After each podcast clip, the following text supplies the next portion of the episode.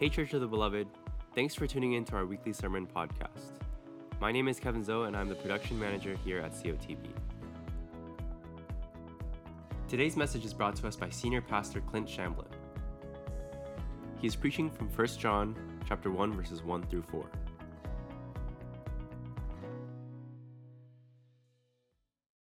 Uh, I am Clint. I'm one of the pastors here. I'm glad to be with you this morning. We get to transition into a new sermon series, uh, and we're very excited to do that. We're excited to go through uh, First John together. And actually, before we do, uh, we have a video to show you. Uh, we do not have a video to show you. That was a lie. I just lied to you. Um, about First John. So let me explain First John to you in that case. First John is a great book uh, that is written by the gospel writer of John. He is an elderly man at this point in his life, and he is coming to what might be called his final letters to a church that he has loved and had dear, dear relationships with. In this letter, we're going to come to find out what joy is. That's the topic of today's sermon. How do we have joy? What is knowing? What's the word? What's this Son of Man that Christ refers himself as? What is the light and the darkness?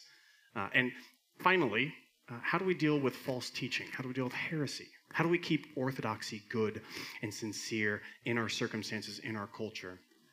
It's a fantastic book. We're going to be slowly working ourselves through it. We're going to be doing part one up until Advent. We're going to come back with part two in January after we go through Advent and after we go through a couple of, of series, a, a short little series on difficulties within Scripture, difficulties within Christianity.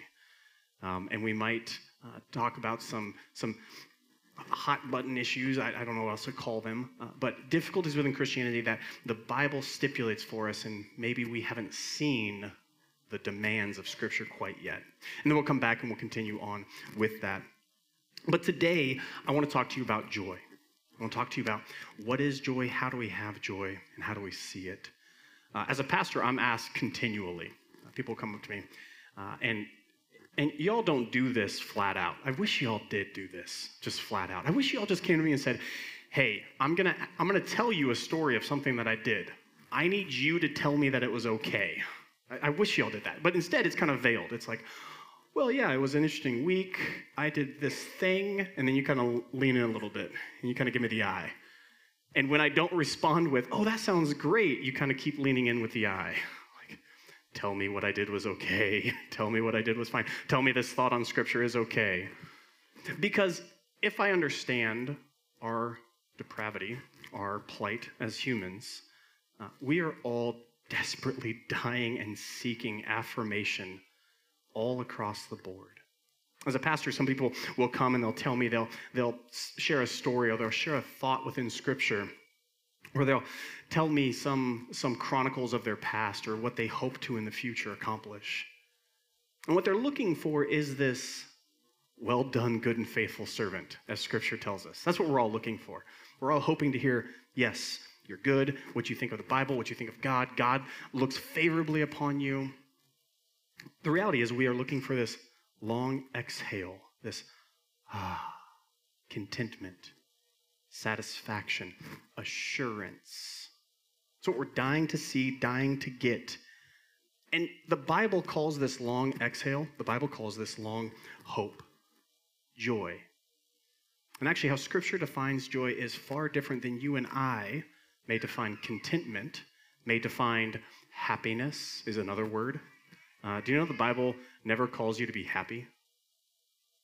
The Bible calls you to be joyful. We seek happiness all day long. The Bible doesn't call us to be happy, it calls us to be joyful, which is so much better than happiness. And this relief, this joy, is what you and I fight time and time against because, and, and here I have to set this up to really get into John, because you and I have a default position in our human heart. Our default position is called works righteousness. Here's what this means you and I believe that we can be good based upon our actions, our thoughts, our performance, or what we do. It's called works righteousness. We just got done with Leviticus, and Leviticus says, Here is the law. Do all of them, and you will be called good. It actually says, By doing the law, you know that you are good. Not that doing the law makes you good, but you confirm in your soul I love God, God loves me. How do I know? Look at the look at look at how what I'm doing for him. Look at look at how he's changed me. Works righteousness says, I am only good based upon what I think, do, and perform.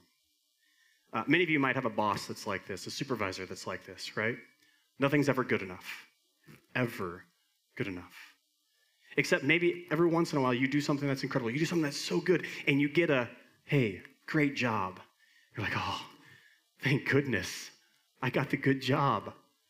I got the, I got the well done. And you go home that day feeling really good about yourselves. Because works righteousness says this, and here's what's wild. And here's what I want to encourage you with. And I want you to wear this as you hear this sermon on John and how joy is made. You and I cannot deal with this fact. We work and strive to be called good to achieve good. Because you and I cannot live with the fact that we know, we know, that we know we aren't good. We know, we know, we know that we aren't great and aren't good and aren't fantastic. And anybody who says otherwise has some self deception going on. We know we're bad and not good, but we can't live with that. We, it's unresolved tension that cannot exist within our souls. We'll be crushed by that. So, what we do is we go out and we try to find ways in which the world to confirm that we are good. I know I'm not good, but I need to be good. So, we go out and we seek it in all sorts of different fashions in all sorts of different ways. Uh, I'm not a big Marvel fan, uh, which I know is just adding to the list of things that is like horrible against me. I don't understand what Blackpink is. I don't like ice cream. I've barely seen Marvel movies. I'm no fun. Just like that should be the title, okay? I'm just no fun. I get that. But if you understand Marvel movies, if you ever understand how superhero movies started off with, there's been a huge change throughout the probably 20 years that they've really, really been a, a big thing for us. It used to be that we wanted our superheroes to be these absolute pristine heroes, these things that had no corruption, these people that were godlike. And what happened is throughout the years, we realized we're like, these people can't be role models for us because I'm not, I'm corruptible. They're incorruptible. I'm not a God. They are godlike. And so what we created was the anti hero, the hero that's got a little edge to him. The hero that has Ryan Reynolds playing some crass person all day long. We go, yes, that's my hero. I can relate to that guy. So we made the anti hero because we said to ourselves, I know I'm not good and I'm seeing something that is good and it crushes me. So what I'm going to do instead is I'm going to make the anti hero so I can relate to them because they're faulty, they're, they're broken, they're, they're human just like me. And see that subtle shift that happened, that took place from, from uber incredible person to anti hero that I can relate with, that's still the, the main character in the movie. What happened is that subtle shift is actually a big, big shift in our thinking within our culture. See, we, are now in a period called late modernity. We came out of modernity. And, and, let me give you a quick synopsis of what those two mean. And I promise this has connection to the John series. We used to think that truth was out there to be found. Uh, if you're a Trekkie fan, any Trekkie fans out here? Yes, fantastic. Um, I knew you would be. like I'm, I, if I could have bet all my all my money that you would have been a Trekkie fan. That's fantastic. I'm not, but I understand a little bit about it. That there's this universe out there to be experienced. There's this, there's to, in, there's all this infinity of space, and we're out there to, to seek, to go where no man has gone before, and adventure and frontier, and come back with truth. That's modernity. Modernity says there's truth out there. I need to go find it. I need to go get it. I need to go obtain it and bring it back. Uh, we no longer live in that reality. Because now that's the truth that says Superman's an attainable thing. He is incorruptible, he is great, he is glorious, and he has came down to earth to give us hope. And, and gosh, the guy's perfect. Gosh, the guy looks great in a suit and, and he has this flawless cape. And he just, he, he never sins, he never cusses, he's always serving people. And instead, what we did is we changed it. We look at them and go, oh my gosh, I'm not good. I, I can't be good. I can't relate to that. So in late modernity, what we did is we went anti hero we went we went to the places where we said, truth is not something to be found, but rather, truth is what I make it. My truth. Have you heard the phrase, well, what's your truth? And I, people ask me, what's your truth? And I go, I, I have no idea how to answer that. I, I have no concept, not because I want to fight, but because I say, what are we talking about? What are we discussing? How do I even know what my truth is? How do I know what your truth is? It's an, it's an escapable, it's a squishy thing that we try to hold on to and it keeps on slipping from our grasp. Now, let me give you a couple of, of real life examples besides superheroes. The Victorian era used to be this era in which people presented themselves as this sexually pure, sexually without reproach. We don't, we don't even talk about that. We, we, y'all know why we have buttons on different sides for male and female? Oh, fantastic. Buttons are on different sides because you were supposed to walk in a certain style. Men and women had sides to walk on. And the women's blouses had buttons on one side so the flap could not open to the male on the other side who could sneak a peek into their blouse. And that's why we have fashion different. Crazy, right? And we look at that and we say, this is Victorian. We are, we are, we are pure. We are above reproach. We must not have a hint of it. And, and everything's, everything's like that. Conversely, that's, that's modernity. Truth is out there. We must go seek it. Late modernity says, I can't live up to that. Because what happened in Victoria era is instead of presenting ourselves as creatures that might have blemish, might have stain, what we said is we'll hide it. We'll go to galas with, with eyewear on so that nobody can see who we are. I will, I will say how horrible, horrible sexual uh, mistresses are while having mistresses. This is what we did. This is, this is modernity. I know a truth, but I can't live within the truth, so I'll hide myself. Now we go, there's no truth. I don't want to hide. So you know what? I'm going to redefine purity as whatever I want it to be. So here's my truth. Here's who I am. I'm going to express myself. Late modernity. No truth but my truth. And the reality is, both are wrong and both are right. Both are wrong and both are right, and John confirms it. And I want to show you how you cannot, you must not allow your happiness, your joy, to be contingent on two things. One, a truth that you discover. You can't have your hope on that. Two, you can't have your hope, your joy be on something that you make truth about.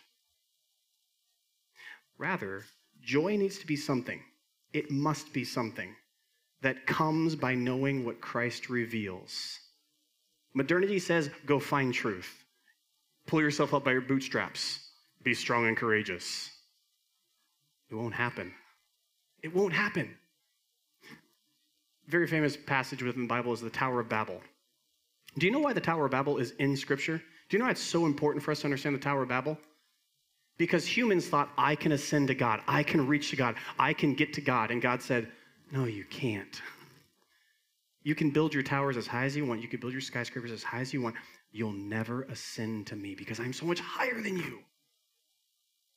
So the Tower of Babel is to show us all our ingenuity and all our might, all of our discovery will never attain knowledge, will never attain truth. That's why the Tower of Babel is in there. You can't ascend to God. Okay, so fine, fine, Pastor. Since we can't ascend to God and we can't know truth, I'll make my own truth. Ah, what John tells us is if you make your own truth, the Victorian era said, we know what purity is. Is that still what we believe today? Nope. It's changed, has it not? Drastically. If you believed that truth is something you discover, could you find joy and happiness in today's culture with that same mentality? You couldn't. Your entire worldview has shifted, your entire worldview has changed. Let me ask you this In 10 years, will the culture shift and radically change again? Yes, it will. Do I know what that is? No. Does anybody? No. It will, it will radically shift once more. Let me ask you this. What you believe and feel today, in 10 years from now, if somebody asked you to believe that same thing, would you be embarrassed to admit? Would you be embarrassed to admit that you believe full heartedly today about something, about a subject, about anything? See, you will forever be finding and floundering for joy if you think you can reach it. Because the reality is, while many of you are very, very smart, smarter than me, we're not as smart as we'd like to think. We can't attain it. We're the Tower of Babel. We're trying to reach God and they'll never come. And secondly, whatever you do adhere to now will change next year or in 10 years. Uh, I was meeting with Jonah this week, and we were talking about there's two things that happen every single year, and I don't know where it is. So, all you medical people, you can help me out on this. What year do you all get together and decide to change this thing? Eggs. Every year, I read another report of why eggs are bad or good. And I don't know what month it happens. I don't know why you guys all get together and decide to change your mind. Don't eat eggs, it's bad for you. Next, if you don't eat four eggs a day, you're gonna die. And I'm like, which one is it? I can't keep up with this. And the second thing that happens all the time is scientists have revealed the missing link in the evolutionary chain. And every year there's a new missing link. And I'm like, what? When can we finally just admit that we won't ever find the missing link? That we'll always be searching. See, what I want to hope you leave today with is this joy comes by knowing what Christ reveals. Not what you can attain to, not what you can get to, and not what you create, but rather what Christ has already created and reveals to you. That's how you have joy. Joy comes by knowing what Christ reveals. And how can we see this? Joy is something we testify to, and joy is something that comes by God revealing it. Joy is testified to us, and Christ reveals the joy. What do I mean by that? In the first four verses of John, there's this incredible formula that happens. It's actually really repetitive, it's actually really redundant if you read the first four verses of the, of the letter, it seems like there's a lot of commonality. It seems like John is just rambling on. And in fact, I think he kind of is. I think he really is because he really wants to hammer home a couple of points. Now, it says in verse 4, I'm going to give you the secret to the entire book. If I was to tell you why the epistles of John were written, why First John in particular was written, it says in verse 4 that our joy may be complete. That's John's hope. John writes this and he says, I hope that our joy is made complete by everything I'm about to write to you. By everything you're about to hear and to read and to understand, I hope your joy, our joy, is made complete. Now, there's a couple of really interesting aspects with that. First, he says, our joy. Do you notice that? He doesn't say, I hope your joy is complete. He doesn't say, I want to make my joy complete. He says, I hope several, several times in a very, very short passage. I hope our joy, the things we have heard, the things we have seen, the testimony of Christ, our, he, it's communal all the way through. Because to John, how he understands joy, how he understands contentment, how he understands that long exhale of saying, Oh, I don't have to work for goodness, goodness has been brought to me, is first by knowing it's communal, it's with us it's for all of us. Now, this is actually a really, really, really, really big problem for us. When John says, I hope that our joy is complete, we have a very, very big problem. Because here is the Christian temptation, I think, a lot of times. John says it's communal and it's complete. Now, I got a quick question for you. Um, is your life perfect? Now, if you were to answer, yes, it is, I, I have a couple of counselors I'd like you to speak to because there's a lot of delusion going on in your life. My life isn't perfect, your life isn't perfect. Now, when we are faced with that, we have a couple of options. Option one is to basically do what I call silver lining theology. We say, well, my life isn't perfect, but it could be worse. I go, that, of course it could be worse. Yeah, you could not be living. Like, of course it can be worse. You're here talking to me. And we go, well, you know, I, I, it's not as bad as it once. And actually, if whatever doesn't kill you makes you stronger. No, you could you could really be badly hurt to where you're not. My wife jokes with me all the time. I want a motorcycle so so desperately. Uh, she has told me again and again, and that's never happening. And I joke, this is, I'm joking at this point, we're having a tongue in cheek conversation. I say, hey, if God wants to take me, he's going to take me if I'm on a motorcycle or not. And my wife says, Yes, but you could also be on a ventilator for the rest of your life, and I'd have to take care of you. And I go, Oh, you're right about that. It can get worse. Whatever doesn't kill you doesn't make you stronger, can make you really weak, can make you very, very paralyzed, can make you have a worse life than you do. So, what we do as Christians is either we say, no, no, it's not as bad as it once, or we say this oh, I'm just waiting for heaven. Oh, I'm just, when heaven comes, it's going to be glorious. It's going to be great. It's going to be fantastic. Do you know why that's a big problem as well? Because that's taking the world and the creative order that God gave you and creating it like some cosmic doctor's waiting room. That You're just here for a little bit until the good stuff comes. What John says is the good stuff's here now. Your joy is complete now. Our joy is complete now. And that's wild to us. The kingdom of God is not what will come, but rather what is already here. See, this is, I think, one of the things that we miss joy out on a lot of times. As Christians, we think to ourselves, maybe you think this. Have you ever thought, well, if I just if I just had a better job, if I just had a better community, if I just lived in that neighborhood, if I just had a little bit more of an income, if so and so would marry me, my life would be so much better. Do you know what John says to that? Look, I haven't worked out all the Greek yet, but he basically says, liar. He basically says, that is a falsehood, that is a lie, that can't be true. Because if you base your happiness, your joy, your contentment on circumstances, do you know what happens to circumstances every single day of your life? They change every single day. If your contentment, if your joy, if your ah, comes by what you get out of life, who you're with, who you're not with, changing your location, changing your city, changing your job, changing your title, changing your income. If that's your joy and contentment, you'll never be content. You'll never be content. Do you know how many lotto winners go bankrupt within the first two years of winning the lotto? Do you know how many NFL players that make millions and millions of dollars are now destitute financially? Do you know how many people that are powerful and well known ruin their. Look, I'm going to pick on him because it's just so easy to. Tom Brady literally married a supermodel and is the most famous football player ever. And then decided, I want to go back and play football more. And his wife said, See you, dude. And left him. And you look at Tom, you're like, Tom, what?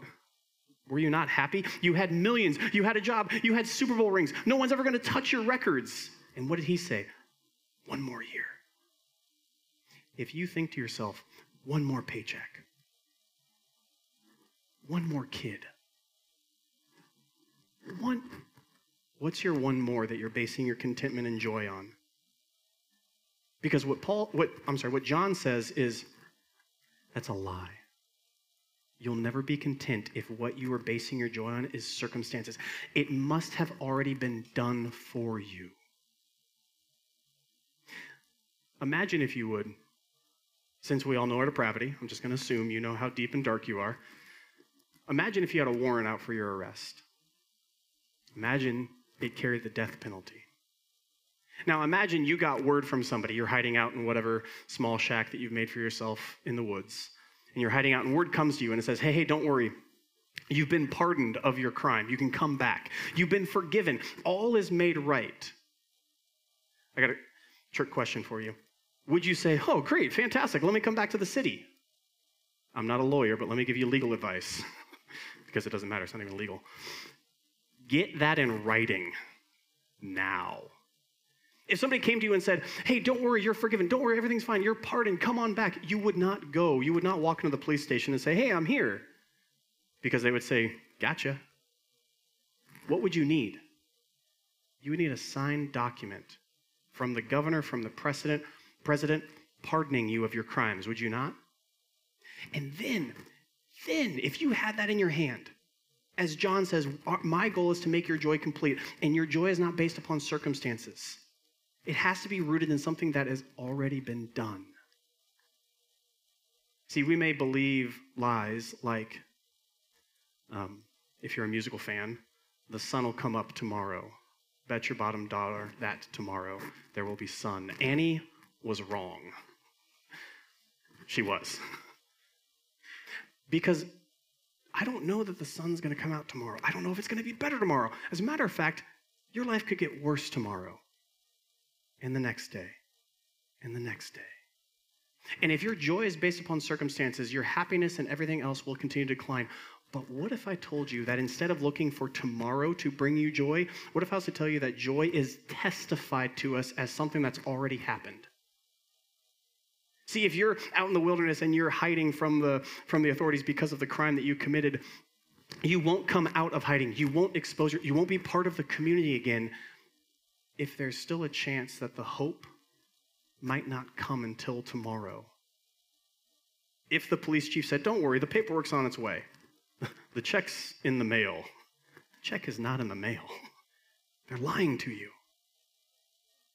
I need the check in my hand. I need the I need the pardon slip in my hand. And if it's in my hand, if I have that pardon slip, do you know what I do? I'm free. I get to come back into community. I get to come be with people again. Why? Because you can't touch me.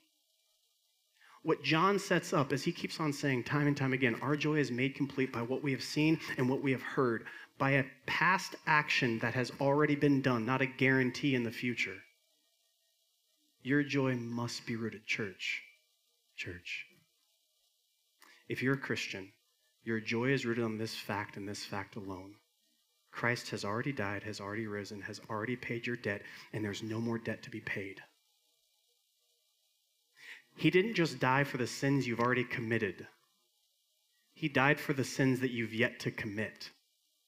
Think about that for a second. Imagine that for a second. The most assured, the most confident, the most content people on the planet know that there's nothing they can do in the future, those in Christ, that will ever, ever, ever mean Christ is done with them. Isn't that incredible? He didn't just die for your past sins, He died for your future sins that you don't even know about yet. Do you know what that does to you as a person once you know that somebody can't leave you nor forsake you? Why, when we get married, do we say, okay, we're making a covenant for what's going to come in sickness and health, better or worse? Why do we make those? Because we know it's going to get a lot worse. I know, right? I'm a, I'm a silly romantic at heart, guys. Pray for my wife. we know it's going to. But how good is it that you can look to somebody and say, Christ looks at you and says, The sins that you will commit, I've already forgiven. You don't need to repay them. You don't need to work for it. You don't need to keep up pretenses. I've already died for them. That'll make you joyful. That'll make you content. That'll make your joy complete, as John says. The first thing is our joy is testified to, not what will be, what, what already has. It's news, not speculation. Do you get that? The gospel is news, not opinion, not an op ed, and not speculation, not forecasting what the stock market's going to do tomorrow based upon the pound and inflation. T's and P's to all you in the financial sector good night. But rather, my bedrock of faith is on what Christ has already done, not what he will do. That's the first point. The second point is this joy is revealed to us. John says we testify to this joy. It's something we already know, something we already have, something that we already do, but rather, and it's something that is already revealed to us. It's not something that we have to think about. It's not something that we have to fight through. Christ reveals himself to us. We don't reveal ourselves to him. Now, I already talked about the Tower of Babel being something that we tried to aspire to God, and God said, You won't be able to. Let me put it this way If I was to ask you, how in the world could you make a plan to forgive all people of all time of all of their sin once and for all? Do you know what we would never ever do? we would never, ever, ever create Christ. We would never contemplate that the Son of Man, God Himself, would have to come down incarnate and die for you and I to absolve our sin and actually fulfill all the prophecies of the Old Testament. We'd never do it. We would come up with some program. We'd come up with some reward system or punishment system to make the world a better place, to correct people, behavioral edification, works righteousness we would do that all day long. Christ didn't do works righteousness. We testify to something that he revealed to us that we don't ascend to him and we don't create for ourselves. Now, there's a lot that can be unpacked about that, and we will unpack it throughout First John, but I want to just tell you this. I want to actually get to a heart of a matter that's very, very practical for you. Since joy is revealed to us, we can't attain it and we can't create it. It must be given to us. Stop trying to find it. Like, wow, really encouraging, really uplifting, really aspirational. I appreciate that. Joy is not something you can aspire to. Joy isn't even something that you can gain on your own. There are no 10 steps to being a joyful person. You can't manifest it, you can't meditate it, you can't do anything to attain it. But you can know it by presence in your life. You can sense when you are joyful. You can know when you're becoming more assured of Christ's love for you based upon how you act with the world. But you cannot attain it. You cannot race for it. You cannot grasp it. Uh, there's this, I'm old. I like the, the TV show Seinfeld. It's the greatest sitcom ever created in the entire world. And there's this scene in it in which one of the characters' father is, is a very angry, angry man, and he's, he's very upset all the time. And he comes up with this saying that's supposed to release tension, and he's supposed to say this phrase, woosah. He's supposed to say woosah and say it over and over and over and over again. It's supposed to alleviate his tension. It doesn't alleviate anything. It does nothing for him. He keeps on saying woosah, woosah, woosah, and he gets angrier and angrier and angrier. We come up with little projects to try to make ourselves joyful, to try to make ourselves peaceful. And the fact of the matter is, each time you try to work towards it, you will at some point lose all of that homeostasis reality. You will lose the equilibrium of that ecosystem why? Because ecosystems are always in flux. You can try to say to yourself, well, I, I need to find joy by, by meditating. How long? Do you need more meditation when things get worse? Do you meditate and you just keep it plateauing forever? Because if you and I have any understanding of how the world and the cosmic reality works, is that things are not in a status of plateauing ever. Uh, I'm again to the age now where if I don't, I, I there's you know Jewel right down the street from me, and I think to myself, oh, I need to pick up something really quick. I'll just I'll I'll, I'll get in the car really quick and I'll hop down there and do it. No, I need to walk to get it because I need those calories burned. If I don't burn those calories, they're going to stay with me. I'm to that point. I, my body is not in a state of, well, I've reached here. I mean, now just let's keep it, let's maintain it. You can't maintain your ecosystem. It's always evolving, it's always changing, it's always in flux. We need something that's revealed to us, not something that we work towards. Because if we work towards it, do you know what that means? Church, if you work for something, do you know what that also means about your faith? You can lose it. Do you realize that? If you work for joy, you can lose your joy. And what does Christ say? You can't lose my joy. If you work for your salvation, do you know what also you can do to your salvation? Lose your salvation. So Christ says it's not based upon what you do, it's based upon what I do. Do you see? Church, the only way that you can be joyful is not by creating it, not by chasing it, not by creating systems of a 10 step program, but rather by witnessing the fruit of your connection to Christ. Ah. So if you have a 10 step program to find joy, can I give you a gentle encouragement? Throw it away, crumple it up, and toss it. Because if that's how you achieved it, you can lose it. And what John says is no, no, no, no, no. I want your joy to be complete. Not one day, hopefully, not by what you do and not by what you create, but rather joy comes by the testimony of what Christ has revealed to you and I. So, since I'm telling you, don't aspire, don't create steps to joy, I want you to ask yourself a question. I want you to say, How do I know that I have joy? That'd be a good question, right? You should ask yourself, How do I know I have joy? What does the Bible, what does John tell me about joy? Let me show you. I got four simple ones for you. One, you're hard to offend. Two, circumstances don't toss you around. Three, you repent easily. And four, you receive praise easily. Let me try to unpack those. One, you don't find offense easily. Christians should be the most unoffendable people on the entire planet. Do you know why? What can you say about me that Christ doesn't speak above you? What could you say about me? First of all, what can you say that I haven't heard already? I've heard it all. You can't say anything worse than what I've heard. And even if you did, so what? So what? I got the cosmic Savior of all eternity telling me that He loves me. What can you do to take that down? See, if you are offended, if you do take offense, if you're, if you're pierced and hurt by things to the point where you're undone. Now, please be pierced and hurt. That's, that's human nature. We're not perfect. We're not these supermen and women.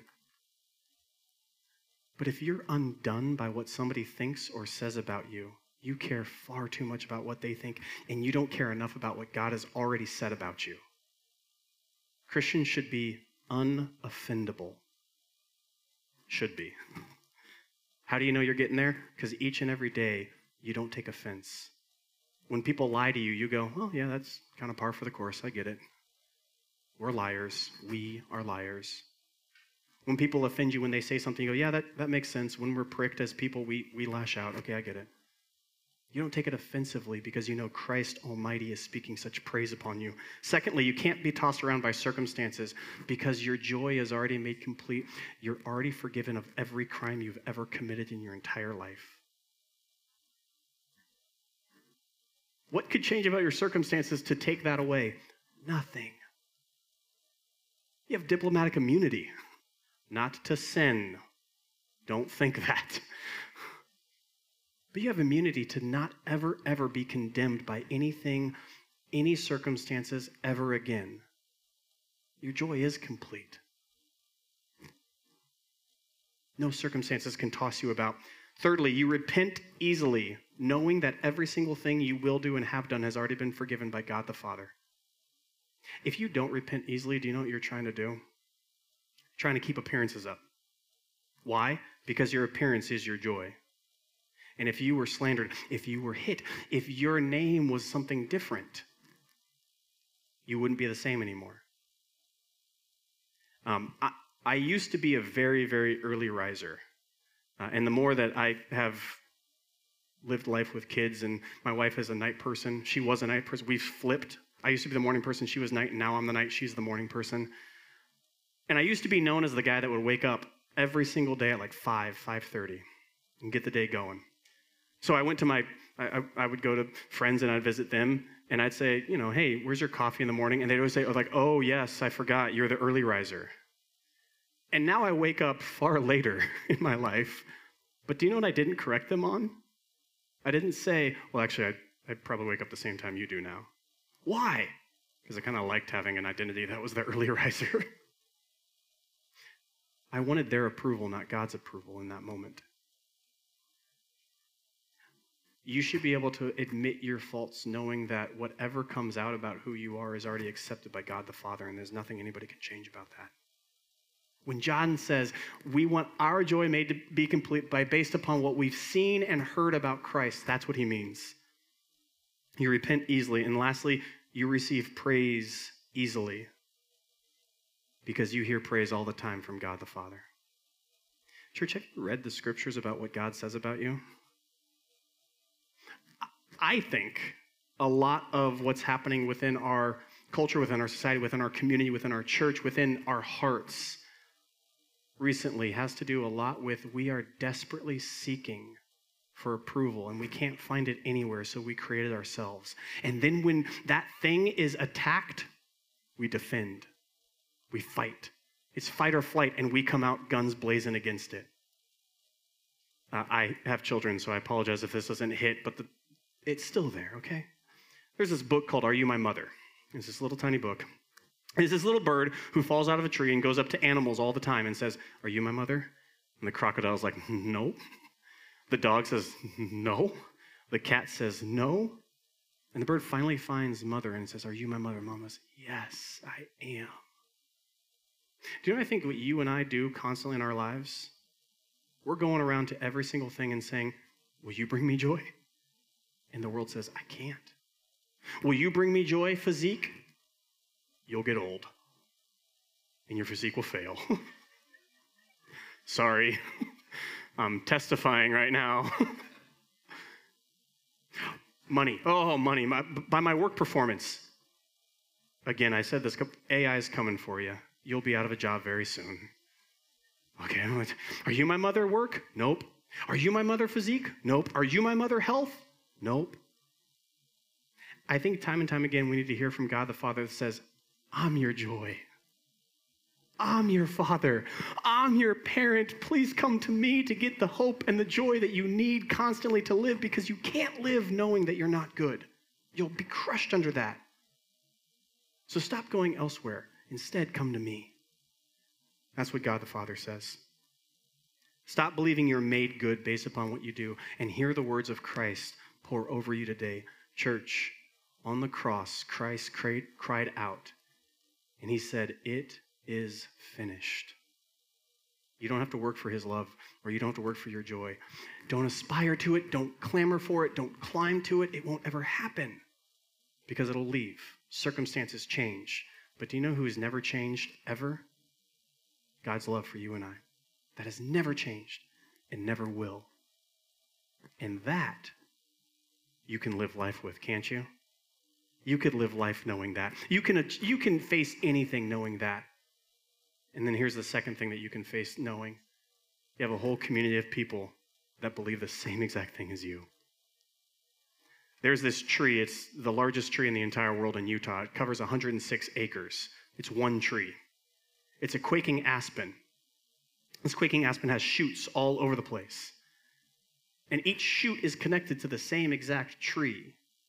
And they communicate with each other all the time. And the tree knows when there are bugs eating one side of it and will send resources to that side sugar and water and, and life. Because the tree is in constant community of its knowledge together of the joy that it has. You are connected to Christ intrinsically. You are not out on an island on your own. Your circumstances don't dictate you. You are with Him and with us as a church. Make your joy complete by knowing that and receiving the nutrients from God the Father who's always with you. Let's pray.